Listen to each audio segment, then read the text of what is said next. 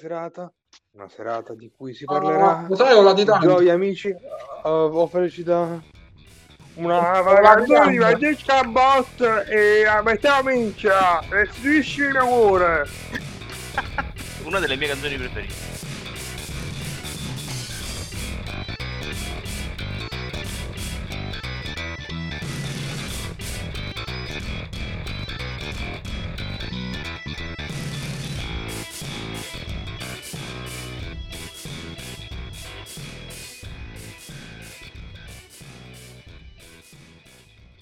Parapaparapau, parapaparapau.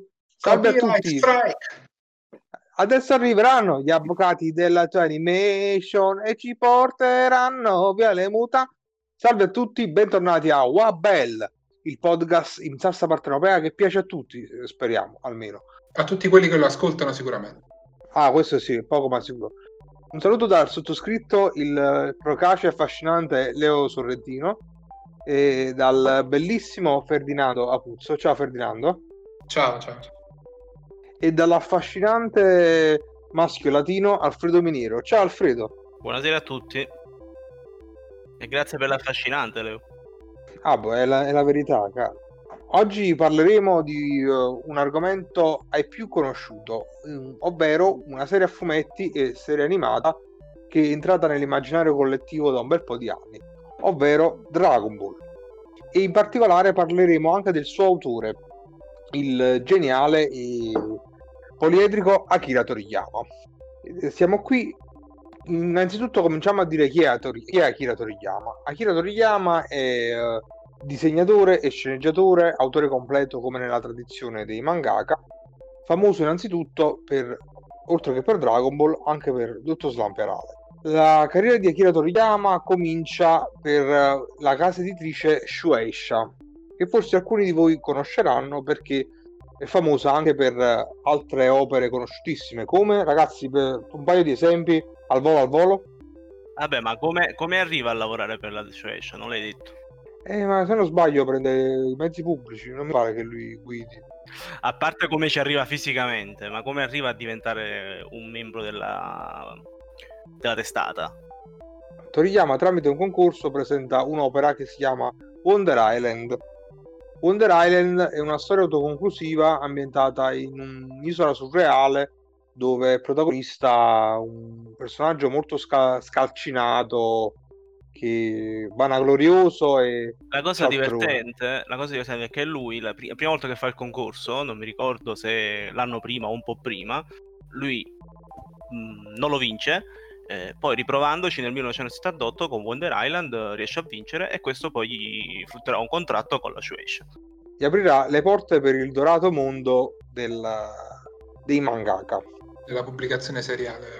della, della pubblicazione seriale e Toriyama mh, realizzerà delle storie autoconclusive che si faranno oltre ad essere notate dal grande pubblico verranno notate da un uomo in particolare che Toriyama cita in praticamente quasi ogni intervista sulla sua carriera che è un po' la sua, la sua balia diciamo il suo padrino che è il, il suo, l'editor di Shueisha Torishima Torishima intuisce il, il talento del giovane mangaka e lo spinge per eh, lanciarsi addirittura in una serie tutta sua. Infatti, infatti fu proprio lui a spronare Toriyama dopo il fallimento del primo tentativo del concorso. Infatti, eh, proprio lì comincia mh, una lunga storia di sprone da parte di Torishima, perché Akira Toriyama ha questa caratteristica. Oggi parleremo anche dei difetti di Toriyama, anzi, forse soprattutto dei difetti. Toriyama è una persona di una pigrizia che ha veramente del vergognoso e se ne vanta pure nelle interviste. quando- Esattamente, io per questo lo adoro perché mi ci identifico molto. Toriyama è uno, è, è uno che eh, ci prova, sì, però non lo so, eh, aveva bisogno di qualcuno che, che- che lo spingesse. Allora, diciamo, sono due le, le persone che fondamentalmente lo spronano, che sono la, la sua fidanzata, che poi diventerà la sua futura moglie, e questo editor che ne, ne intuisce il potenziale. Oltre a spronarlo per il suo esordio, Torishima lo sprona per creare un prodotto seriale. L'idea originale è quella di eh, creare un fumetto umoristico con protagonista uno scienziato uh, strampalato e un robot, un androide maschio, una sorta di parodia buffonesca di Astro Boy per certi versi. Però Torishima ha un'intuizione. Dice perché questo robot invece di farlo maschio non lo fai femmina? E nasce il conosciutissimo Dottor Slamperale. E questa è solo una delle prime volte in cui Torishima metterà le mani nelle opere di... solo l'inizio. Sì, sì, questo è solo l'inizio in cui Torishima in... influenzerà attivamente l'opera di Akira Toriyama. Beh, e... diciamo che comunque mh, tutti i cambiamenti che lui ha chiesto non erano non sono stati tutti quanti brutte scelte. Eh? Sì, allora per esempio io faccio una riflessione. Ci sono molti esempi in cui i produttori distruggono i prodotti. Faccio un esempio, Crash Bandicoot. E da, dopo la gestione Naughty Dog, buona parte della, del, della parabola discendente è, è, dovuta alle scelte del proprio produttore che ha imposto publisher. di fare determinate cose, il, il publisher esatto, ha imposto di fare determinate cose. Invece Torishima ha avuto la capacità di indirizzare Toriyama verso scelte che poi hanno ripagato e anche molto, visto che poi hanno portato a creare quello che credo sia il secondo franchise più, più famoso del fumetto e dell'animazione giapponese. Quindi dicevi Leo, mm, Dottor Slamberale, come è stato ricevuto dal pubblico? Dottor Slamberale fu, fu un grande successo, quasi, quasi fin da subito. E era un fumetto strutturato in, in, questo modo. C'era una serialità, ma il più delle volte erano dei, degli episodi autoconclusivi.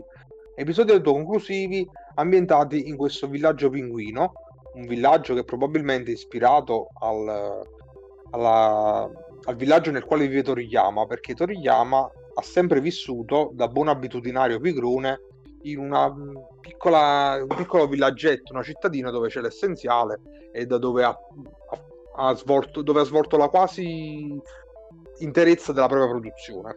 E, però, a differenza di, del vero posto dove vive Toriyama, questo villaggio pinguino è popolato da una serie di figure surreali e grottesche.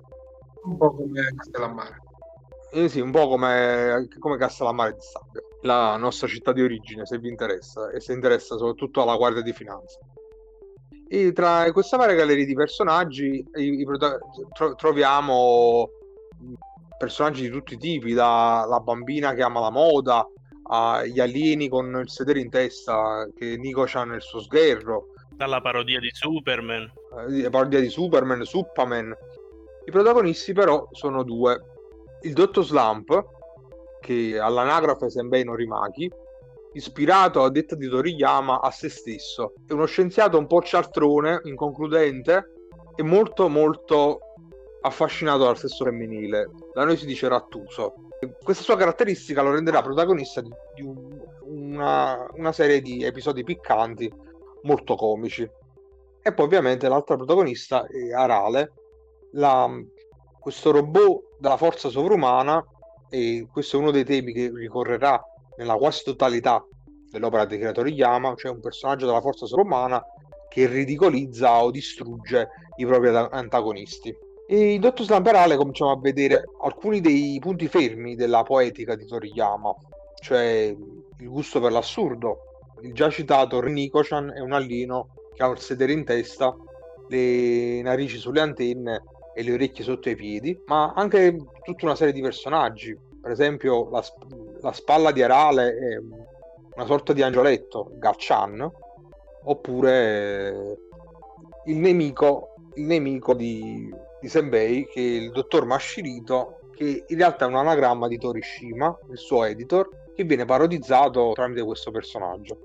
E com'è la struttura del, del fumetto? La storia sono una serie, come già detto, una serie di avventure autoconclusive. Ogni, ogni settimana Toriyama elabora una trama che si conclude con quell'episodio in cui viene, ridicolizzato ogni volta magari un elemento della cultura pop. c'è un episodio in cui viene ridicolizzato Superman, viene presentata una sua parodia che si chiama Superman. In uh, un, un, altro episodio c'è una parodia di Alien. Tra l'altro, se non mi sbaglio, c'è anche un personaggio che va a scuola con Arale che ricorda molto Yamcha, o mi sbaglio? Uh, sì, diciamo che ci sono delle anticipazioni di Dragon Ball in Dottor Slump Sicuramente a livello stilistico di matita. Sì, a livello... Sì, vabbè, quello sì, i disegni sono i suoi sostanzialmente, lo ricordano tantissimo, tant'è che su internet girava il meme in cui se levavi i capelli di Arale, ad Arale mettevi i capelli di Goku, era Goku.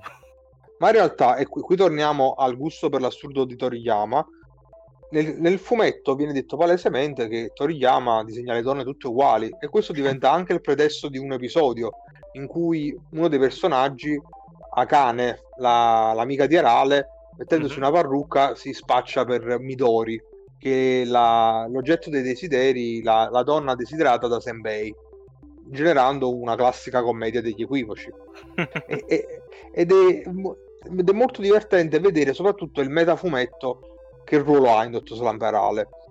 A differenza di una narrazione classica, vediamo che le didascalie, l'autore stesso si rivolge direttamente al lettore, i personaggi rompono più volte la quarta parete, si deformano a seconda delle esigenze. C'è Senbei che nelle vignette in cui deve fare il figo diventa, cambia totalmente stile, diventando una sorta di personaggio di Alfredo, correggimi se sbaglio la pronuncia di Leiji Matsumaroto. Matsumoto? Eh, Leiji Matsumoto, l'autore di Galaxy Express. E che volevo dire? Praticamente lo definiremmo, se fosse stato un film, lo avremmo definito una commedia demenziale sostanzialmente. Sì, sì, fondamentalmente lo, lo, lo stile è demenziale perché mh, sono tutto battute surreali, ci sono le cacche che parlano. La cacca di Arale è diventata una delle icone più riconoscibili della, del fumetto. E in più c'è una cosa molto simpatica che tra i personaggi figura l'autore stesso che compare più volte, che si rivolge al pubblico, che si lamenta del suo lavoro, che a volte viene imbeccato dai personaggi perché eh, magari fa degli errori. Ci sta una scena memorabile in cui praticamente Toriyama si dimentica una cosa. In, pratica cosa succede? Il dottor Mascirito, la nemesi di, di Senbei, attacca Arale con una serie di robot che si chiamano i Caramel Man, che sono numerati. E mh, Toriyama si scorda di aver già fatto un Caramel Man, mi pare l'otto, e fa di nuovo un Caramel Man. e i personaggi gli dicono guarda ma tu l'hai già fatto. Ho detto no ma come? E gli prendono un volume del fumetto precedente glielo fanno, e glielo fanno leggere. E lui oh scusate scusate. E lui prende un pennarello e lo corregge da sopra il robot. Ed è, ed è in dottor Stamperale che compare quella che poi diventa la caricatura definitiva di Toriyama, cioè il Toribot, ehm, che è un robottino con, eh, con il muso a tubo che poi comparirà più volte quando Toriyama dovrà ha una specie di maschera ha una specie di maschera antigas se non sbaglio. Sì, no non è proprio un robot. Allora inizialmente mm. Toriyama, Toriyama rappresentava se stesso come un uccello perché uh, Toriyama la traduzione stessa di Toriyama mi sembra voglia dire l'uccello della montagna.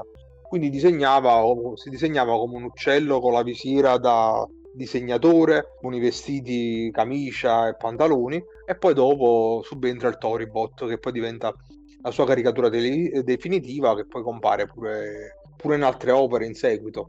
Dottor Slamperale, tra l'altro, ha ricevuto anche ben, non, non una ma ben due trasposizioni televisive. La prima più fedele, fatta che è cominciata poco dopo la serializzazione cartacea, fatta dalla Toy Animation ed è la, la prima, il primo sodalizio tra Akira Toriyama e la Toy Animation che poi continuerà con, con, la sua serie più famosa. E poi anni dopo, negli anni 90, arriverà il remake che prenderà il posto dello slot del sequel di Dragon Ball, lo slot di Dragon Ball GT, che dopo ne parleremo, e presenterà i personaggi con un nuovo character design fatto da Toriyama stesso col suo nuovo stile e qualche piccolo cambio, eh, tra cui per esempio il colore dei capelli di Arale che dal classico lilla passerà a castano e, e altre piccole modifiche di questo genere. E dove era pubblicato Dottor Slamperale? Dottor Slamperale era, era pubblicato su un settimanale che è ancora famosissimo in Giappone, che si chiama Weekly Shonen Jump. Provo a tradurre in maniera molto ignorante il, il salto settimanale nello shonen, cioè nel fumetto per ragazzi. No, shonen in, in giapponese letteralmente significa giovane. Giovane. Quindi il, il, il, il salto settimanale dei giovani, che è un titolo che ricorda molto un giornale parrocchiale, detto da noi. O uno porno. O uno pornografico. E in Giappone era una rivi- è un, il nome di una rivista contenitore al gusto, nostro gusto italiano sembra un po' strana la rivista contenitore perché chi legge i fumetti generalmente in Italia Beh, noi siamo dei... abituati alla versione Tankobon, diciamo. O il Bonelli. Sì, sì. O il Bonelli. O il Bonelli, comunque... sì. no vabbè parlando di manga intendevo. Sì, comunque qualsiasi fumetto, generalmente l'italiano, ma anche l'occidentale, tendenzialmente compra dei fumetti monotematici su un personaggio o su, su una serie di personaggi dalla, dalle caratteristiche omogenee, almeno nei nostri anni. La Marvel comunque in passato ha pubblicato degli albi aggregati tipo Torre Hulk o cose simili. Però parliamo anche dello stesso universo narrativo. Invece Weekly Shonen Jump offre mh, anche autori dalle caratteristiche anche molto diverse, fumetti dagli stili molto diversi. Convivono per esempio fumetti umoristici come Dottor Slamparale ad altri fumetti più seri e ehm, in Italia abbiamo avuto esperimenti simili, nel, e, e alcuni resistono ancora in edicola anche se non, non, vanno oltre la propria nicchia, come per esempio magari Scorpio e riviste contenitore, che però per un periodo in Italia sono andati per la maggiore, come per esempio Valvoline oppure mh, Cannibale, che so, sono riviste sulla quale hanno mosso passi come Tanino, personaggi come Tanino Liberatore o Igort la formula era questa, la rivista contenitore, quindi tu compravi sapendo che potevi trovarci un po' di tutto e mh, mm, seguivi varie serie contemporaneamente.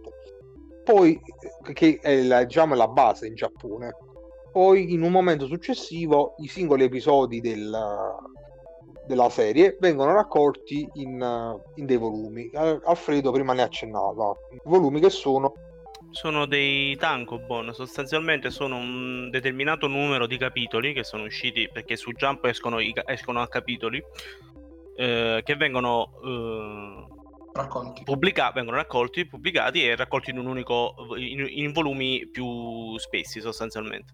Magari adesso io non so precisamente quanti capitoli sono, ma dipende sicuramente dalla, dal, dall'editor, dalla pubblicazione. Sì, dipenderà dall'editor, da, da, dall'editor da, da, tante cose. Di solito vengono divisi per, con una pagina di apertura. Mi pare che le chiamano open door. Di solito è un, disegno, un disegno che rappresenta un'illustrazione del, del capitolo che sta avvenendo, col numero del capitolo e poi ci sta il capitolo che è stato pubblicato prima su Shonen Jump eh, e adesso sul Tankobon. E serve, penso, più, penso sia stato, siano stati creati proprio per i collezionisti. Uh, perché appunto magari tu compravi la Shonen Jump con il capitolo, però magari ai ragazzi interessava avere il, um, la serie completa uh, divisa per numeri e non sulla rivista dove c'è stato solamente il singolo capitolo.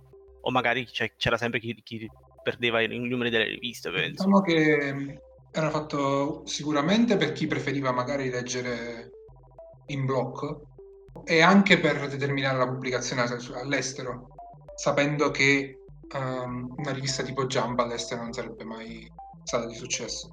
Io adesso non so se nasce prima la serializzazione in Giappone come nasce prima la cosa, perché probabilmente secondo me sono nati prima i tipo i tankobon, capito? Cioè un manga così e poi dopo sì, le però... riviste. Però, però, c'è qualcosa di vero, di vero, in quel che dice Ferdinando. Anche se il, fi, il, il, fine, il, fine, il, fine, originale probabilmente era quello di assicurare al pubblico giapponese delle raccolte organiche della singola serie, la presenza dei Tankobon ha facilitato la diffusione anche... Ovviamente a una casa produttrice, a una casa editoriale del genere conviene conviene avere la rivista Jump in cui ci, tu metti i capitoli di un determinato manga e vedi come vanno la situazione. Cioè, se tu eh, con gli, con gli utenti vedono che uh, un manga appena partito non ha successo, magari lo chiudi. A differenza appunto di Dragon Ball uh, o di, di Dottor Slump che ha avuto successo e quindi tu lo fai continuare. E poi dopo ovviamente fai uscire la pubblicazione in Tankobon. A, pro- a, proposito, ora arriveremo anche alla genesi di Dragon Ball che passa per tutto Slump Parale. Addirittura leggo che la rivista è pubblicata su carta riciclata di bassa qualità. Proprio andavano, vanno, penso, tuttora più alla, alla quantità che alla qualità. Poi dal mucchio eh, nascono capolavori che vanno avanti anche per, per conto proprio. Sì. Mi chiedevi prima quali sono le pubblicazioni più famose della Shueisha, che eh, Eh, è, sono tantissime, la, sono. è la, Casa, casa editrice di punta. la casa editrice di Jump, come si dice? Sì, Ah, la sì, casa la casa editrice di sì, sì. Ok. Eh, leggo proprio da, da Wikipedia proprio per eh, questa poi la tagliamo in qualche modo. Vabbè. No, ti Eh, prego, la- ti prego, lasciamola. No, Eh, allora Dragon Ball sicuramente, Sanseiya sarebbe i Cavalieri dello Zodiaco, Kenny Guerriero, Slam Dunk, Naruto, One Piece, Hunter x Hunter, Bleach, JoJo, Death Note, My Hero Academia e varie cose altre. Sì, diciamo i più, i, i più famosi sono sicuramente, diciamo, I più famosi shonen sicuro sono lì. i più famosi shonen sono nella- nel cortile di Jump, diciamo. È interessante questo, ciò che è stato sottolineato da Alfredo, cioè la verifica settimana per settimana del successo o meno delle serie. Perché questa è la prospettiva che ha sempre avuto Akira Toriyama. Anche perché la Jump faceva sempre dei sondaggi, personaggi preferiti, manga preferiti, quindi puntava molto ad, al fanservice, diciamo così. Adesso si chiamerebbe fanservice. Sì, sì, tra l'altro, ehm, poi, do- poi dopo faremo un rapido accenno. Ah, la, la trama di Dragon Ball è cambiata per eh, il gradimento Vabbè, va dei lettori. Ne parliamo dopo. Comunque, cosa succede? Che nel, eh, Dottor Slamparale è un successo eccezionale. Fa conoscere Akira Toriyama in tutto il Giappone, arriva al cartone animato, i personaggi sono ovunque nel merchandising, pu- pupazzi, magliette, Arale e Senbei sono dappertutto. E Toriyama però pro- prova fatica a- ogni settimana a escogitare una trama nuova. Cerca di avventurarsi in una serialità un po' più un po' più lunga, cerca di fare episodi doppi, cerca di fare delle mini saghe per sfruttare un soggetto per più settimane, perché Toriyama lo dice chiaramente anche in qualche intervista che lui, lui- lui aveva proprio fatica ogni settimana a cercare un'idea nuova. E nota, nota una cosa, nota che in una particolare occasione il pubblico di Jump segue con, eh, con fermento le avventure degli abitanti del villaggio, del villaggio pinguino ed è durante l'arco narrativo, diciamo, però dura pochi episodi, del torneo Seikaichi. Cosa fa Toriyama? Toriyama già prende, prende- oltre a fare delle trame ordinarie ambientate nel- per quanto possa essere ordinario Dottor Slamperale ambientate nel villaggio pinguino, Toriyama si diverte ogni epi- in vari episodi di magari mettere in competizione i personaggi in gare automobilistiche, in gare di canto. Tra l'altro, nella versione italiana della gara di canto, la- una canzone popolare giapponese viene tradotta come una canzone di Max Pezzali proprio per, per, eh, cercare di dare l'idea di quell'atmosfera pop. E in, durante, in, un- in un'occasione Toriyama ha l'idea di eh, far combattere i personaggi tra di loro e crea la saga del torneo Seikaichi. Nel torneo Seikaichi i personaggi si affrontano e Toriyama vede che al pubblico piacciono i combattimenti e comincia a farsi lui l'idea di realizzare un manga d'azione. Allora, diciamo che Toriyama si era, ston- si era un po' stancato di, di disegnare Dottor Slampiarale. Allora voleva fare qualcosa di nuovo. Parla con l'editore e l'editore gli dice non vorrebbe perdere un, pro- un- un prodotto come Dottor Slampiarale che era ancora per la maggiore e, e gli dice prova a fare qualcosa di nuovo, però il protagonista deve essere un bambino. E lui come spunto, lui se non mi sbaglio va, in, va fa, un- fa delle ferie, va in Cina eh, e prende come spunto, come tutti ben sapranno, eh, Viaggio in Occidente, dove c'è questo Sì. bambino scimmia eh, dove lui prende ispirazione, che, Son- fa, che, ha, Son- che ha le sue come Son Goku. So- Son Wukong. Non so precisamente la pronuncia cinese, ci, ci Son perdonerete. Wukong, Tra l'altro che sì, dovrebbe un- essere anche diversa dalla pronuncia giapponese, credo. Un racconto, un racconto cinese, tra l'altro, di fine 500.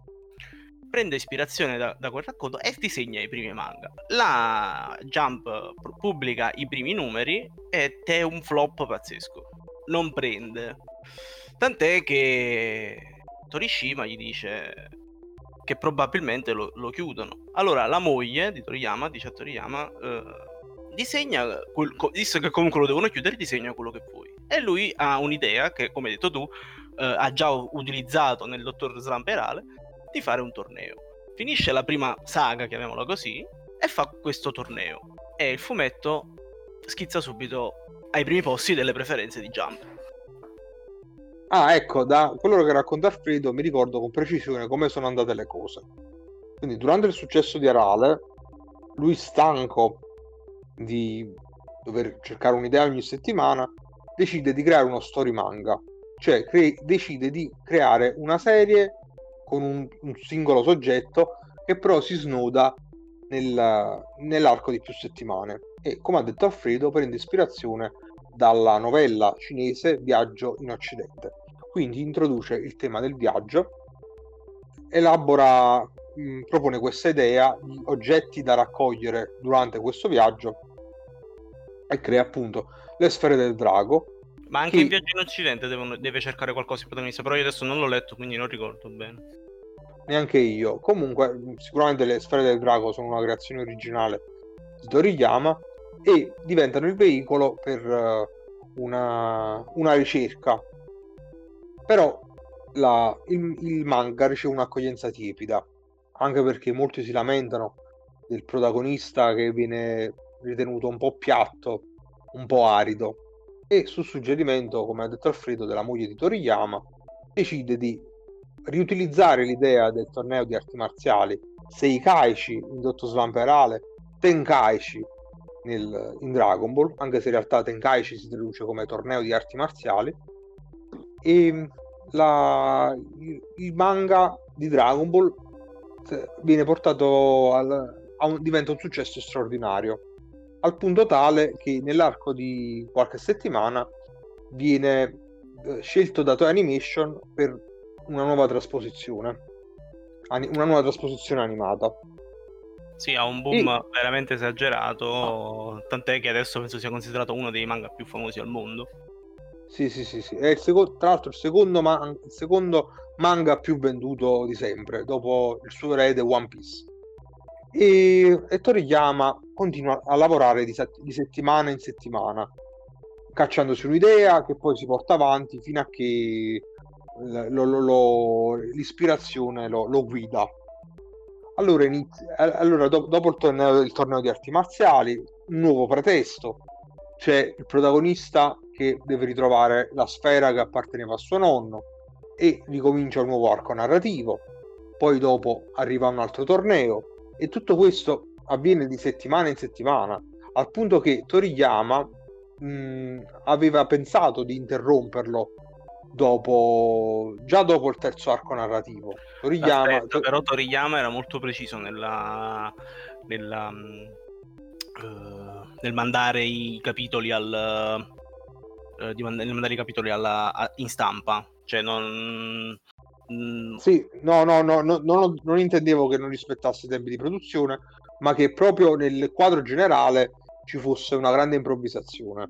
Sì, eh, come ho detto prima, era molto bravo nel creare nuovi eventi, non dimenticandosi, a volte anche, vabbè, che anche lui, anche tutti quanti sbagliano, però diciamo che sostanzialmente la creazione del mondo è sempre coerente.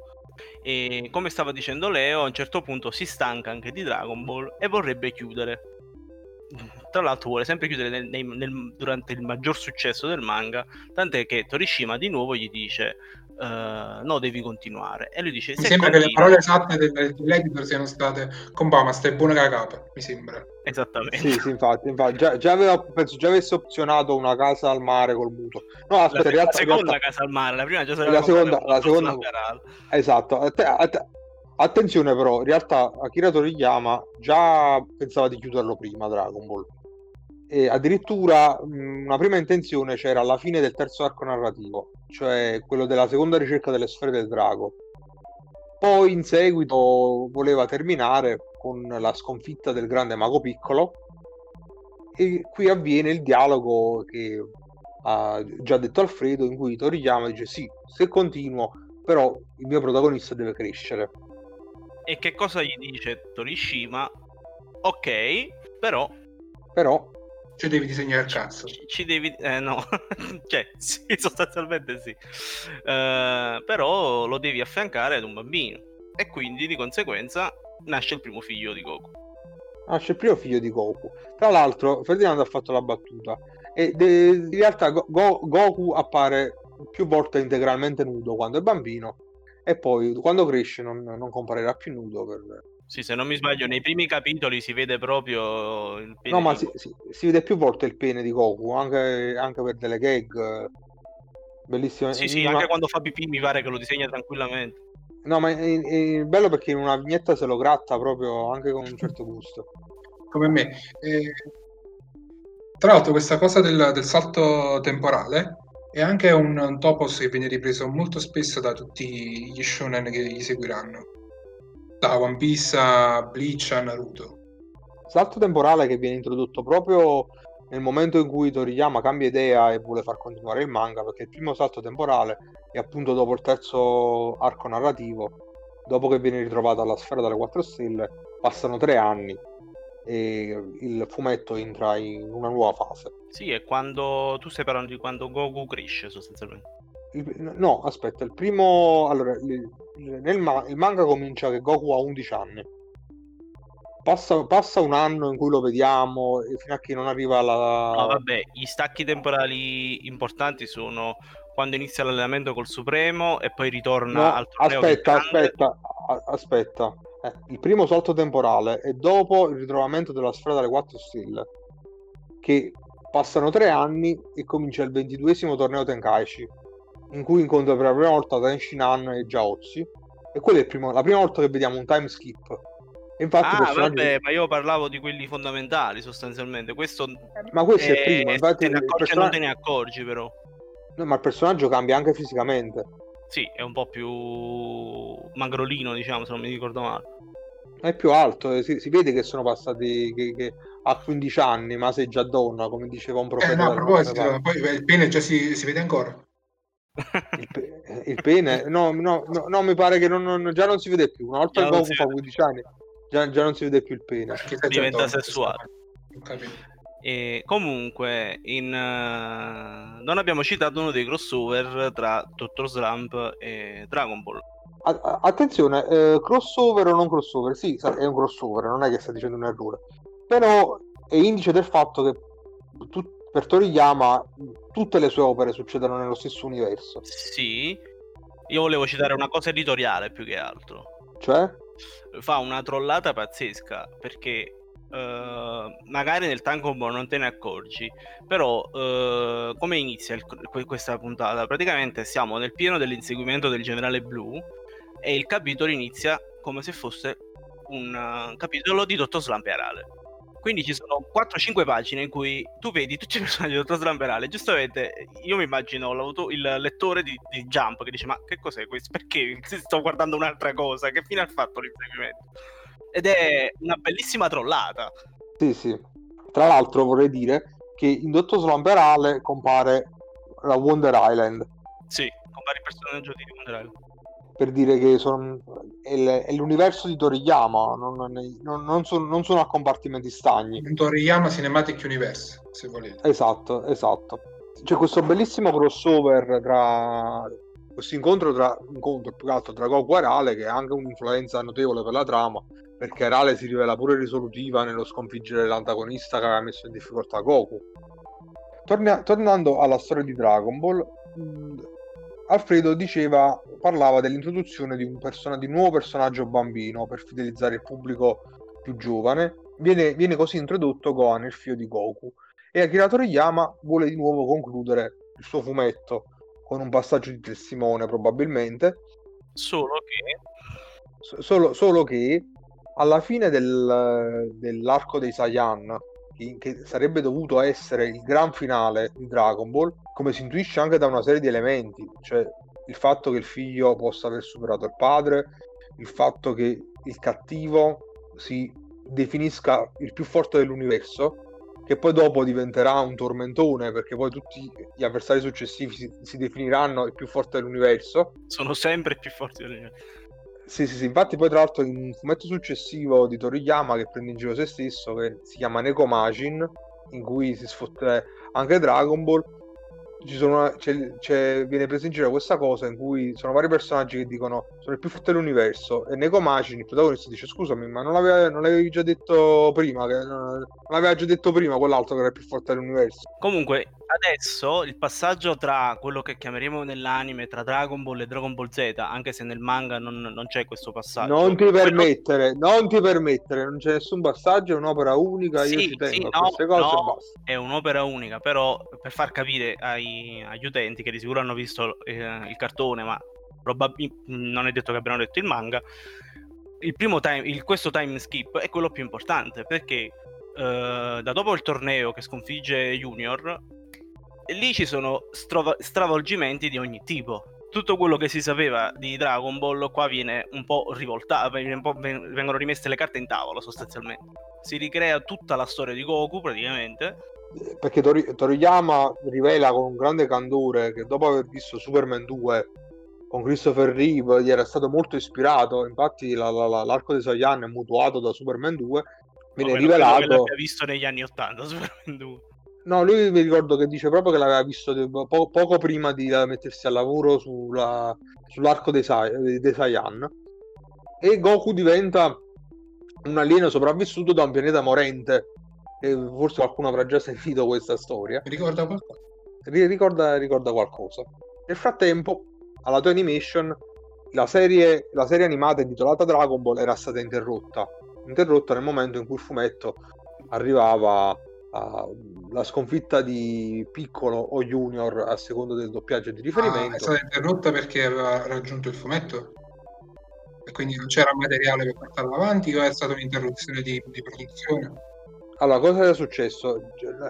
Erano un po' a corto di materiale, quindi erano stati fatti degli episodi filler, tra l'altro molto belli, in cui si parla del matrimonio tra Goku e Cici, e avevano deciso di chiudere in quel momento la serie Dragon Ball col nome Dragon Ball e farla seguire con un'altra serie che però era sempre la trasposizione del manga originale che non ha mai cambiato nome. Allora si doveva decidere che nome dare a questa, questa nuova serie sono circolate tantissime leggende metropolitane. Mi ricordo che quando ero piccolo su internet si diceva che in realtà era, sarebbe dovuto essere Dragon Ball 2, però a causa della cattiva grafia di Toriyama era diventato Dragon Ball Z, cose di questo genere. In realtà si chiama Dragon Ball Z perché doveva essere la parte finale della storia, in cui appunto Gohan subentrava al padre e assieme avrebbero sconfitto il Vegeta, il più forte dell'universo. Solo che eh, proprio in quel momento il, successo che era già molto grande esplode eh, senza limite. Dragon Ball diventa un successo mondiale. Penso che Toriyama non si sia neanche azzardato a dire di voler chiudere per evitare minacce di morte e cose del genere. Eh, e dopo... Belin cambiando per l'ennesima volta accento italiano. Cambia accento a seconda del, del mese, probabilmente. Diciamo che Torishima di padre napoletano e madre genovese. E mm, continua, e continua con l'arco di Namek, che è uno dei più celebri. Tra l'altro abbiamo un elemento particolare che viene introdotto nell'arco dei Saiyan, la scelta di fare dei combat- combattimenti in luoghi desolati. Rimane iconico il luogo in cui si affrontano Goku e Vegeta, luogo desolato, pieno di rocce. E nell'arco successivo viene introdotto piane- il pianeta Namek, la cui immagine è famosissima, che però vediamo è un ambiente monotono, con eh, delle, de- delle immagini, degli stili che si ripetono. Toriyama afferma molto candidamente che soluzioni di questo genere non erano casuali, ma frutto di pigrizia, perché Toriyama afferma che si scocciava di disegnare quindi praticamente Toriyama non, non, non, è un caso che Toriyama ambienti alcuni dei suoi scontri più memorabili in luoghi vuoti, desolati, ma semplicemente per eh, diminuire il lavoro a se stesso e ai suoi assistenti. E tra l'altro un altro escamotage pure per risparmiare fatica e tempo è l'introduzione della trasformazione più celebre creata da Toriyama, cioè il Super Saiyan, che è biondo, cioè nel fumetto ha i capelli bianchi perché si dice solo che sia biondo ma non viene colorato anche per, per evitare di co- colorare i capelli di Goku.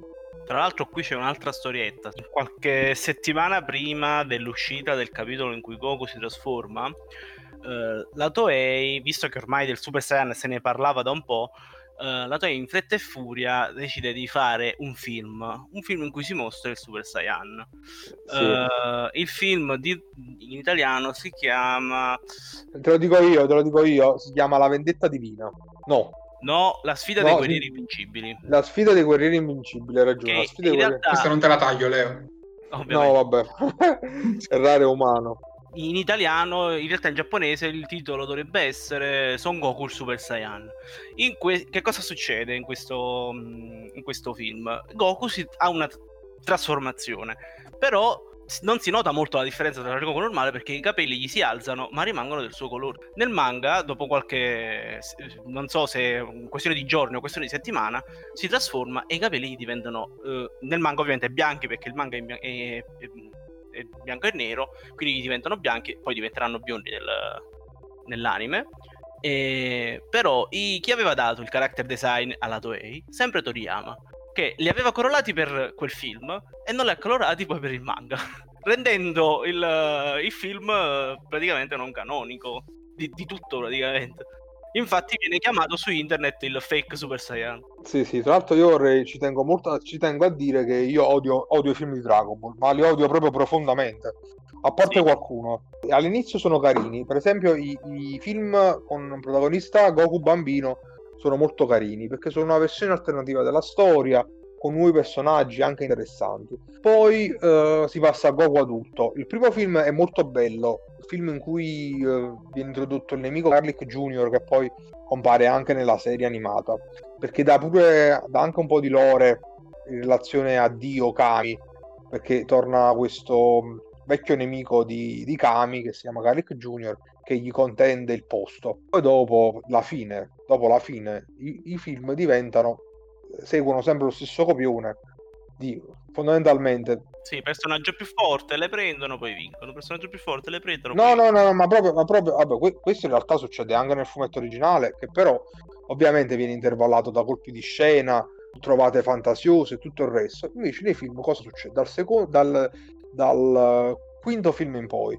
che cosa succede? Succede che si presenta il nemico, Goku non è disponibile per la battaglia, vanno gli alleati che buscano uno per uno, le prendono uno per uno, Gohan sta per morire, viene salvato da Junior, grazie signor Piccolo, come nel doppiaggio Danet eh, che tutti ricordiamo, a Busca pure Piccolo, arriva Goku e vince il genere con la sfera Genkidama, Tu- tu- tutti uguali.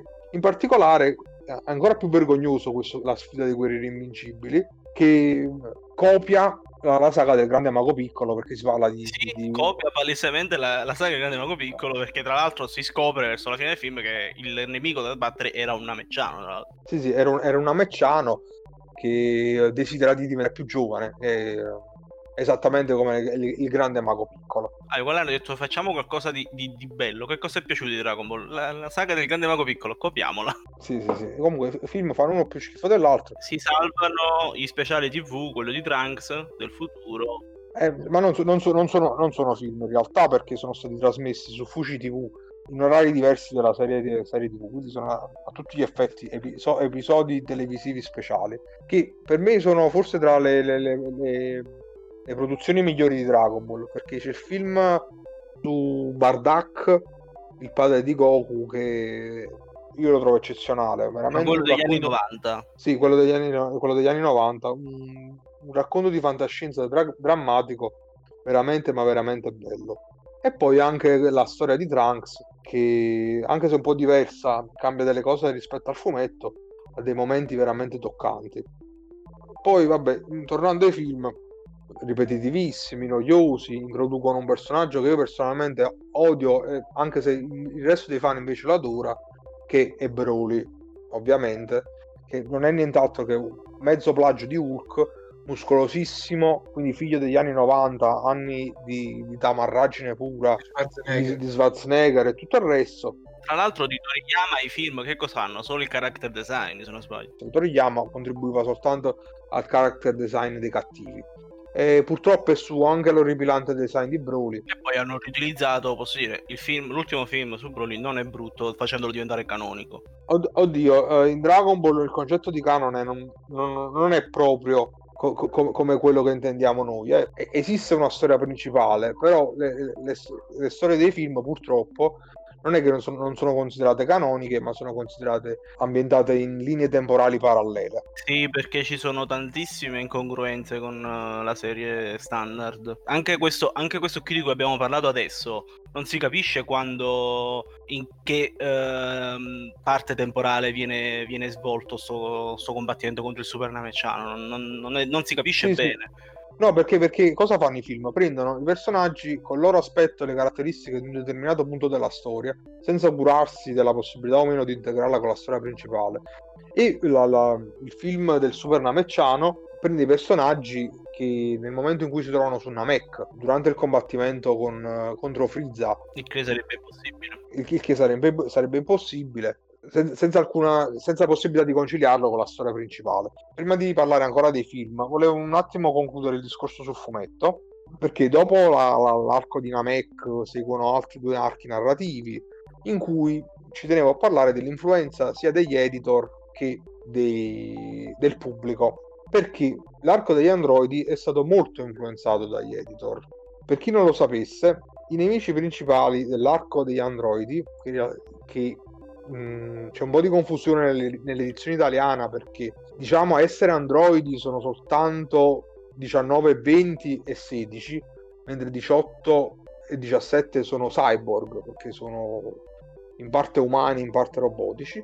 Nella, in giapponese eh, si, si, chiamano tutti quanti Jinzoningen che si traducono come esseri umani artificiali quindi un termine, un, un termine generico i nemici dovevano essere 19 e 20. Solo che il suo editor, uh, Koji Kondo, se ben ricordo... Sì, perché cambiò, non era più Torishima. Uh, no, se non sbaglio, Torishima pure c'era, solo che uh, c'era anche Koji Kondo che aveva un'altra, un'altra figura... Era diventato era... l'editor di, Drago, di Toriyama in quel periodo di Toriyama in quel periodo. Però, però, se non sbaglio, entrambe le figure coincidevano. Vabbè, comunque, al di là di questo, Koji Kondo dice: No, ma com'è possibile? Do, do, dopo che il nemico precedente era, era Frieza, che Frieza è, è, il nemico più iconico di Dragon Ball, ma senza alcun dubbio, i nemici successivi, dice, ma traduco, ho detto, ma com'è? Cioè, ma i nemici sono un, un, un vecchio e un piattone, ma stiamo scherzando? Stiamo scherzando, l'ho aggiunto io, sempre per dare una sfumatura un po' più napolegna. E Toriyama uh, introduce 17 e 18 e anche 16. 17 e 18 dice: No, ma come ma questi due creature? Ma com'è possibile? E alla fine viene creato Cell. Su spinta dell'editor viene creato Cell. E tra l'altro Cell col primo aspetto dice no ma è brutto. E vabbè Toriyama ormai esasperato eh, riutilizza l'escamotage delle trasformazioni fino ad arrivare al Cell nella sua forma perfetta che è quello lì più, più riprodotto e più riconosciuto. Nell'arco successivo invece abbiamo un'influenza non, non di, degli editor ma del pubblico. Perché come alcuni di voi sapranno, l'arco dei, degli esseri umani artificiali, lo dico anche io, voglio tradurre in questa maniera abietta, si conclude con la morte di Goku e con il passaggio di testimone tra Goku e Gohan. Quindi il protagonista dell'arco narrativo successivo sarebbe dovuto essere Gohan, con l'introduzione di un altro personaggio infantile, Goten, il secondo figlio di Goku, proprio per aggarbare il pubblico più giovane. Solo che il pubblico era insofferente alla presenza di Gohan, quindi con un escamotage la Toriyama fa tornare Goku per un giorno e alla fine lo reintroduce definitivamente rendendolo di nuovo il protagonista eh, de- del fumetto. Questo come a dire di qu- quanto il pubblico abbia influito su qu- quanto Toriyama sia stato rece- rece- recettivo rispetto alle richieste del pubblico. Questo sicuramente è anche figlio del, della pubblicazione settimanale, per cui c'hai, tu c'hai un feedback certo, continuo certo. e Diciamo che veniva di 10 capitoli in 10 capitoli, soprattutto la, la discussione con, uh, con uh, l'editore, perché da quando escono uh, eh, 19 e 20 passano una decina di capitoli a quando escono i nuovi, i nuovi cattivi e di conseguenza anche dopo i C19 e C20 passano una decina di capitoli, quindi diciamo che Toriyama consegnava tipo quasi 10 capitoli alla volta, possiamo dire. Ah, questo non lo sapevo. E, e giunti, alla, giunti alla fine all'arco, questo arco finale, l'arco di Majin Buu, Toriyama decide di concludere il fumetto. Tra l'altro, l'arco di Majin Buu è molto particolare perché il- succede una cosa che io adoro. Il lato umoristico di Toriyama, che aveva cominciato ad affievolirsi, soprattutto eh, con la- l'apparizione del grande mago piccolo, in cui il fumetto diventa più sbilanciato verso il pathos, anche se l'elemento umoristico rimane. Stesso nel, il grande mago piccolo, tra l'altro, era intrappolato in un cuociriso elettrico, una cosa che per me è spettacolare. Oppure a- altri elementi come il reccaio, oppure le pose della squadra Ginyu. C- c'era sempre la, la volontà di Toriyama di inserire un, un elemento umoristico che però era scomparso quasi del tutto nell'arco degli esseri umani artificiali. Nella- nell'arco di Majin Buu ritorna prepotentemente con delle, co- de- delle trovate che io trovo eccezionali con Mr. Satan, Mr. Satan promosso a protagonista e mh, l'introduzione pure di, dei personaggi nati dalle, dalle fusioni Gotenks e Veget che nel loro essere eh, diciamo sgravati mh, sono supponenti e creano delle situazioni umoristiche molto divertenti e Toriyama si vede che si, si- diverte da matti mh, a, a fare fumetto umoristico perché è quello nelle sue corde se- secondo me. E, e quindi conclude eh, realizza quest'ultimo ar- ar- arco narrativo a suon di risate pieno di gag tra l'altro si prende molto in giro c'è una gag eccezionale in cui Gohan ehm, deve, deve- deve soccorrere i- i propri alleati e gli fanno perdere tempo. Gohan dice ma come? Io potevo andare via prima e Kaioshin gli dice sì però eh, l'eroe deve arrivare nel momento di massima tensione. Prendendo in, gi- in giro i cliché prese- precedenti che aveva I cliché utilizzato. creati da se stesso. i, i- i cliché creati da se stesso. E quindi eh, alla fine an- anche se la, la saga in cui succedono le cose più drammatiche perché l'umanità viene estinta la terra viene distrutta l'universo è in pericolo diventa quello lì in cui si fanno più risate perché l'atmosfera è molto più gigionesca e alla fine Toriyama nonostante probabilmente il- i suoi editor si siano piega- messi in ginocchio pregandogli di continuare Toriyama decide di fermarsi con la pubblicazione seriale e dedicarsi a, a avventure autoconclusive e un- l'altro suo grande lavoro che è il designer di videogiochi, ma ne parleremo dopo. Prego Alfredo, c'è un ma, C'è un che non è ma. Ma- Ma- Majin Buu. visto il successo di Dragon Ball, come è finito Dragon Ball Z, perché l'anime ha, ha un nome e lo divide, decide di far uscire Dragon Ball GT. E il 7 febbraio del 1996, infatti stiamo registrando un giorno dopo l'anniversario, eh, decide di far uscire un sequel Dragon Ball GT. Aspetta però, eh, comunque la Toei si era mossa con largo anticipo. Si era mosso con largo anticipo, infatti la fa uscire subito poco dopo che finisce Dragon Ball Z. Quindi diciamo che là c'è una continuità. Se ricordo, chiesto- bene, se, se ricordo bene, allora il, Andiamo un attimo a un po' di date. Andiamo un attimo di date. Dragon Ball fumetto è andato dal- dall'84 al 95. 84-95. La serie, anima- la serie animata è cominciata nell'86 ed è durata fino al mil- 1989. Eh, ne- nel 1989 comincia Dragon Ball Z. Dragon Ball Z inizia nel 26 aprile del 1989 e finisce con l'ultimo episodio il 31 gennaio del 1996. Esattamente una settimana prima che inizi Dragon Ball GT. Perché si erano mossi con largo anticipo, perché comunque il fumetto eh, è finito sei mesi prima. Sei mesi prima finisce il manga, sei mesi al 31 gennaio finisce il, eh, l'anime e il 7 febbraio va in onda Dragon Ball GT. I geni della Toei che cosa hanno pensato? Che cosa piaceva alle persone che guardavano Dragon Ball? Goku, quindi ci deve essere Goku. Come lo facciamo questo Goku? Cosa facciamo? Perché non riprendiamo tutto quello che c'era nella- di buono che c'era nella prima serie, cioè quindi la ricerca delle sfere, eh, Goku piccolo, cioè Goku bambino. Aspetta, aspetta, però Go- Goku bambino lo- lo- è un'idea che comunque deriva anche dal fatto che il protagonista alla fine di Dragon Ball, eh, alla fine del fumetto, ha 47 anni, quindi era, era inservibile come... cioè, eh, appariva come vecchio. Ma più che era inservibile, secondo me hanno pensato è troppo forte. Non sappiamo con chi farlo combattere, quindi facciamolo diventare di nuovo bambino, tra l'altro facendo, potendo fare anche altri tipi di gag e anche e, e- e vendendo il prodotto anche ai bambini sostanzialmente, perché è ovvio che un bambino, magari eh, un bambino del 1997 eh, vede Goku che ha 40 anni si medes- non si immedesima e lo vedranno solamente i fan di Dragon Ball così invece loro volevano anche portare nuovi, eh, nuove persone a guardare l'opera cosa succede però? Poi, poi viene, viene, viene introdotto anche viene non viene introdotto, viene promo- promosso a protagonista femminile Pan, la Pan, figlia di Gohan, la nipote, la nipote di... eh, la- la- di, di Go- di Goku, e eh, al- come, come spalla maschile Trunks. Il, Trunks, il- era un personaggio che era piaciuto, perché il personaggio di Trunks in futuro era piaciuto molto, tra l'altro snobbando completamente Goten, che avrebbe avuto molto più senso, eh, però come hai detto tu lo, lo odiavano e quindi hanno detto no. Tra l'altro, come stavo dicendo, cosa avevano scoperto alla Toei? Durante la messa in onda di Dragon Ball, cosa piaceva? Quando c'era Goku. Quindi loro trovavano tutti gli escamotaggi durante Dragon Ball Z a far uscire Goku, con flashback e cose del genere. Come hanno scoperto poi che piaceva vedere Goku sullo schermo, io questo non lo so.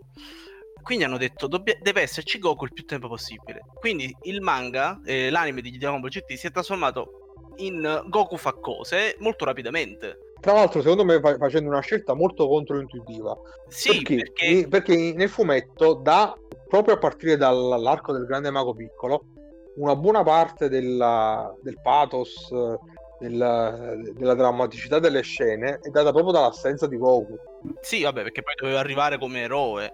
Tant'è che eh, in Dragon Ball GT Pam diventa la principessa da salvare. Quindi Sì. sostanzialmente perdono tutti quegli utenti appassionati di Dragon Ball e acquistano magari i bambini sostanzialmente. Sì, e in più, in più, la- tra, tra- tra l'altro c'è anche una cosa, che eh, Dragon Ball GT non ha quella coralità. Sì, non ha per niente la qualità che nonostante un non bellissimo sviluppo del una sca- uno sviluppo della caratterizzazione di tutti i personaggi in Dragon Ball, perché Dragon Ball se pecca in qualcosa nello sviluppo della caratterizzazione di alcuni personaggi, praticamente Toriyama si dimentica totalmente di tutti i personaggi che, che ha utilizzato fino a un certo punto. Tutti Aspetta, terrestri. però, attenzione, attenzione però, eh, la- la- il problema non è la caratterizzazione dei personaggi, è l'utilizzo dello stesso, perché in realtà io penso che una delle carte vincenti di Dragon Ball sia proprio la caratterizzazione dei personaggi. Allora, sì, nel senso che sono le- le- le- stati- le- sono stati caratterizzati in Dragon Ball, ma poi non li ha utilizzati più, quindi non hanno uno sviluppo, capito? A differenza di magari Goku o altri personaggi nuovi. Però per dire, diciamo che secondo me al- alcune delle scene più riuscite del fumetto sono dettate proprio dai caratteri dei personaggi. Per esempio, Vegeta, nel suo essere così orgoglioso, eh, supponente, mh, fa andare avanti la storia in un certo senso, in maniera Certo. molto intrigante. Così Certo. come piccolo, così O le scenette comiche col maestro Muten, certo, perché è stato caratterizzato Muten, però eh, i, i personaggi più caratterizzati che vengono sfruttati in Dragon Ball sono stati eh, Krillin, che è l'unico che ha avuto uno sviluppo in Dragon Ball Z, eh, e Yanko, che è il secondo che ha avuto uno sviluppo in Dragon Ball Z, ma in negativo, tra l'altro. Yanko diventa il nemico di se stesso in Dragon Ball Z. Sì, sì, diciamo diventa un po', un po' carne da macello. Vabbè, poi in Dragon Ball GT via tutti, prendiamo questi nuovi protagonisti, ci dimentichiamo anche di loro, Goku diventa l'assoluto vincitore del ruolo da protagonista, succedono cose opinabili o meno, questo poi a seconda di chi, eh, se- dei gusti personali, se ti piace o non ti piace l'anime, sicuro cose positive, cioè cose che hanno un un, una qualità, magari il Super Saiyan di quarto livello, possiamo dire. Però a me eh, intriga molto sempre il discorso della produzione a braccio, perché avviene come nel fumetto originale in cui Toriyama decideva la storia passo passo, avviene anche in Dragon Ball GT. Solo che gli sceneggiatori, non avendo l'intuito di Akira Toriyama, secondo me non hanno creato una storia altrettanto accattivante. Il contributo, Toriyama ha, ha dato un un minimo contributo alla serie, però veramente infinitesimale, perché Alfred con eh, Toriyama cosa ha collaborato? Eh, di sicuro ha fatto il character design dei cattivi, anche qui. E credo abbia fatto il character design anche dei- delle nuove trasformazioni. No, aspetta, no, aspetta. Allora, il- se ben ricordo, Toriyama ha collaborato in questo. Ha fatto il character design di, di tutto il cast tradizionale, quindi Goku, Gohan, Krillin. Poi, poi ha fatto il design, ha creato il robottino Giru, Giru, Mm? ha, ha fatto il design dell'astronave di Bulma che accompagna gli eroi, i nostri eroi nello spazio. Ha, ha- ha creato alcuni, se non sbaglio, tre dei pianeti in cui eh, Goku, Pan e Trunks atterrano. Vabbè, ha dato una mano. Io eh, Non Ha dise- no, cose. ha disegnato, no, gi- giusto una per curiosità, e ha disegnato il, il logo, il logo della serie. E, e poi, e poi nient'altro. Ah, tra l'altro, là mi fa morire perché cioè, mh, io non- veramente non capisco come la Toei e Toriyama non si siano riusciti a coordinare. Perché Toriyama, per pigrizia, colora in maniera particolare Goku, Pan e Trunks. Perché dove quasi tutti quanti vengono consegnati alla Toei in bianco e nero, tra l'altro un orripilante Vegeta con capelli corti e baffi che sembra un cafone della riviera romagnola consegna il disegno di Pan e Trunks a colori. Solo che non so forse perché non aveva finito i colori. Comunque i colori non corrispondono. C'è Goku che ha la pelle scura non si capisce perché e Trunks che ha la pelle chiara quando in realtà Trunks ha la pelle scura come il padre. Risultato, nel modello definitivo della serie abbiamo Goku scuro e Trunks chiaro. Al punto che c'è un tormentone su internet, quando si parla di Goku di GT lo chiamano Mexican Goku. E no, è, be- è bello, bastava una telefonata, eh, cioè che diamine. Poi tu- pu- tutto il resto è opera della Toei. Il design del Super Saiyan 4, anche la scelta di tornare sui propri passi, cioè perché Dragon Ball GT inizia con una classica ricerca delle sfere del drago e poi dopo diventa eh, la, la lotta verso un nemico potente. Anche lì, perché vedendo che il pubblico non, non gradiva questa, questa scelta, la- la- in- si, si rimettono in gioco le trasformazioni, i power up, il cattivo, solo che a mio avviso viene fatto in maniera un po' loffia. Vabbè, Certo. per cercare di prendere pubblico. Sì, tutto per cercare di prendere pubblico. Certo, il primo cattivo, Baby, è anche interessante perché poi c'è un background eh, intrigante, credibile, un- uno Tsufuru, cioè la razza che era stata sterminata dai Saiyan che vuole vendicarsi. Tra l'altro idea riciclata da un OAV, un prodotto video realizzato per un anime videogioco per la original anime video creata in, per- in occasione di un videogioco per la console Playdia e per il Super Nintendo. Viene riciclata questa idea in Dragon Ball GT e devo, devo dire che almeno questo funziona. Anche se un'esecuzione, non lo so, a me non- non entusiasmante. Poi dopo per me la, la- la- la serie degenera senza recupero, viene riciclata l'idea di un film, tra l'altro uno dei film più belli, in cui tornano i vecchi nemici dall'inferno, e con un nuovo nemico Super 17 che è totalmente privo di caratterizzazione. E poi c'è l'arco finale che parte da un'idea che secondo me era pure intelligente, cioè Quello che volevo dire io proprio che l'idea delle sfere che diventano eh, cattivi sostanzialmente, che i desideri che hanno fatto non era male, è lo sviluppo che sostanzialmente ottima, è ottima. è un'ottima idea. Tra l'altro come arco finale beh, era un'ottima idea perché eh, ciò che era diventato il motore della storia poi diventa il nemico da abbattere intrigante solo che i, i primi, i primi quattro draghi sono qualcosa di veramente indecente gli, ulti- gli ultimi tre mm, sono un- pochino interessanti so- soprattutto i, i due gemelli del fuoco e del ghiaccio Sì, sì. e, e poi, e poi c'è il nemico finale che è cattivo perché sì, è un design a mio avviso orrendo. Ma ci sta anche il design orrendo, non è brutto in quanto brutto, ma brutto perché noi tro- cioè, per i gusti credo sia brutto, cioè per i gusti nostri personali, però ci sta che sia orrendo secondo me. No, ma il problema è che non è orrendo da cattivo, è, è- non lo so, è un coso con le corna e c'è i baffi. Non sembra un cattivo, sembra uno sghero della Yakuza. Ma Sin Shenron, giusto? Sì. eh, no, lì, lì, lì si- Sha- lì lì Shen- Sharon. Lì Tra l'altro ha anche un power up quando ha assorbito le sfere. Sì, poi, poi ingoia le sei sfere del drago. E poi, poi tra, tra l'altro, poi c'è anche una scena molto particolare in cui Goku eh, la- la- riescono, se si fondono, se, se non conoscete la storia, si fondono in Gogeta che diventa Super Saiyan 4. rie- Riescono a far cacciare le sei sfere a Sharon, che però dopo le- le- ne recupera, però solo 5 perché Goku gli sottrae la sfera delle 4 stelle. Aspetta, Lee Sharon ne assorbe solo 5 perché Goku gli sottrae quella dalle 4 stelle e Lengyut. Eh, sono E- sette, quindi ne prende solo sei. No, perché lì Sharon ne ha una di base, poi ne Ah, prende sì, sì, hai 5. ragione, perché ognuno è una sfera, hai ragione, scusami. Esatto, poi, poi- poi- poi ne prende 5 Goku Lengyut.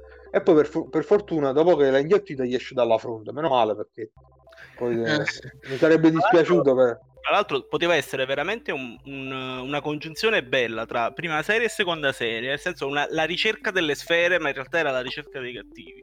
Poteva essere sfruttato veramente bene, però è stato abbastanza arronzato all'inizio, poi alla fine dovevano chiudere, cioè... Sì, no, so. si vede che, cioè, che è un lavoro sciatto. E poi c'è il finale che, vabbè, è, è qualcosa di aberrante. Hanno, hanno deciso di, di- di- di presentare qualcosa di imprecisato, evocativo, ma in cui non si capisce un cazzo. Con Goku che sale sul drago, va via, si fonde con le sfere, si capisce, non si capisce. Poi dopo viene rivisto cento anni dopo la- dalla nipote, ci sono Goku Junior e Vegeta Junior, una trovata di gusto alquanto discutibile e così fini- finisce la serie con un montaggio dei momenti precedenti che forse è l'unica parte bella di GT e, e- e- si conclude così. La- il, il lungo cammino che non si era mai interrotto dal primo episodio di Dragon Ball. E aggiungo una curiosità. Lo slot occupato da Dragon Ball fino a quel momento la settimana dopo lascerà il posto al remake di Sotto Slamperale per dare continuità re- rem- remake nel quale tra l'altro verrà citato Dragon Ball eh, più volte e comparirà anche Una delle bambino cose come che mi sono sempre chiesto è perché in Dragon Ball GT non hanno mai utilizzato per bene Ub, personaggio creato apposta per far con- eh, per- cioè quel personaggio di Ub secondo me Toriyama l'ha creato apposta di serio poi più avanti voglio fare qualcosa io ce lo metto. Tra l'altro poi non l'ha utilizzato manco Forse lui era più una quota razziale che altro. No, no, negli anni 90 non so eh, quanti ce ne fossero comunque Co- comunque, no, vabbè, eh, io penso sia una totale mancanza di fantasia che traspare da, da tanti elementi, visto che la storia eh, veramente si può sintetizzare come eh, Go- Goku che fa cose, si presenta un nemico, lo sconfigge, ok, basta, senza, senza alcun pathos e altri elementi. Finito Dragon Ball GT, noi teneri virgulti, che non avevamo ancora uno spirito critico, non eravamo contenti, volevamo altro e il eh, nascente internet ci propose questa storia, ovvero che era in lavorazione un'altra serie che sarebbe chiamata Dragon Ball AF e girava un'immagine con un fantomatico Goku Super Saiyan 5 che ci casavamo tutti quanti, tra l'altro un disegno da- guarda- che lo guardo adesso tamarrissimo, Sì, sì. orripilante, di un cattivo gusto incredibile. in pieno Però noi- anni 90 Eh, Sì, sì, in pieno kit anni quando 90. paga. Eh, no, è una, una sorta di divisa da monaco, copri i genitali. E, e- e circolava anche una storia scritta da chissà chi, una fanfic con dei, dei discendenti eh, di Goku che fanno cose, ma penso si trovi ancora da qualche parte. Non- quasi non ho il coraggio di leggerla. sì probabilmente su qualche vecchio sito di Dragon Ball Però, mh, diciamo, mi ricordo che da piccolo alcuni la davano per certa. Sicuramente c'era il, il cugino che l'aveva vista e, e che aveva parlato che, direttamente con Toriyama che aveva parlato direttamente con Toriyama e che e quindi la serie prima o poi sarebbe uscita e, finché poi non, non, non avremmo realizzato che in realtà era tutta una beffa, una delle prime leggende metropolitane a essere su Dragon Ball essere ampiamente diffusa. Per, per fortuna la serie non è stata fatta, perché vi- viste quelle premesse, Tra l'altro AF sta proprio per April Fools, cioè pesce d'aprile. come scusa? ah, AF ah, sta ah, proprio per ah. April Fools, cioè pesce In d'aprile. realtà no, non è vero questa cosa, Non è questa è una leggenda metropolitana, no. Praticamente la verità sul cioè quello che si pensa sia la verità su questa storia è che eh, sulle rivis- su una rivista spagnola eh, in cui pubblicavano i disegni dei, dei fan capitò questo disegno di questo fantomatico Goku di Super Saiyan di quinto livello con questo eh, sigla F. AF innanzitutto se non mi sbaglio sta per After the Future, una cosa del genere Another Future se non mi sbaglio. un, un altro futuro, una cosa del genere. E quello lì non è Goku, innanzitutto. Ti sconvolgerà a sapere. È un personaggio tipo 5.000 anni dopo, probabilmente è erede di Goku. In cui questo ragazzo aveva fatto questa. Aveva fatto questo disegno su questa rivista ed è, capi- ed è eh, uscito su internet alla fine degli anni 2000, eh, alla fine degli anni 90, inizio 2000. E eh, in cui lui aveva creato tutta una storia dietro. Ovviamente, uscita l'immagine, ma non le spiegazioni, le persone hanno iniziato a inventarci le cose da sopra. E tra l'altro, la, mh, questo fantomatico Super Saiyan 5 è stato in qualche modo incluso nelle opere ufficiali perché in, una- in uno dei videogiochi dedicati a Dragon Ball, nella precisione Dragon Ball Z Budokai 3, vediamo che uno dei mh, vestiti alternativi di Gogeta Super Saiyan 4 ha i colori di, di quella fanfic. Infatti ha, ha i capelli bianchi e ha il, il manto argentato. Vera- un vero seguito per, per Drago però sarebbe arrivato in futuro, ma questo ne parleremo probabilmente Nella seconda parte. Nella seconda parte, in cui, in cui parleremo anche della fine degli altre, delle altre produzioni di Toriyama, E parleremo anche di videogiochi. E degli hentai. ovviamente. Ci salutiamo per adesso. Se restate sintonizzati, grazie per averci sentito. La mail la ricordo sempre, podcastwabel.gmail.com Un saluto da me, Nando. Dal- dal- da me, Leo Sorrentino, e da- E da Alfredo. Arrivederci. alla prossima. Buon pomeriggio.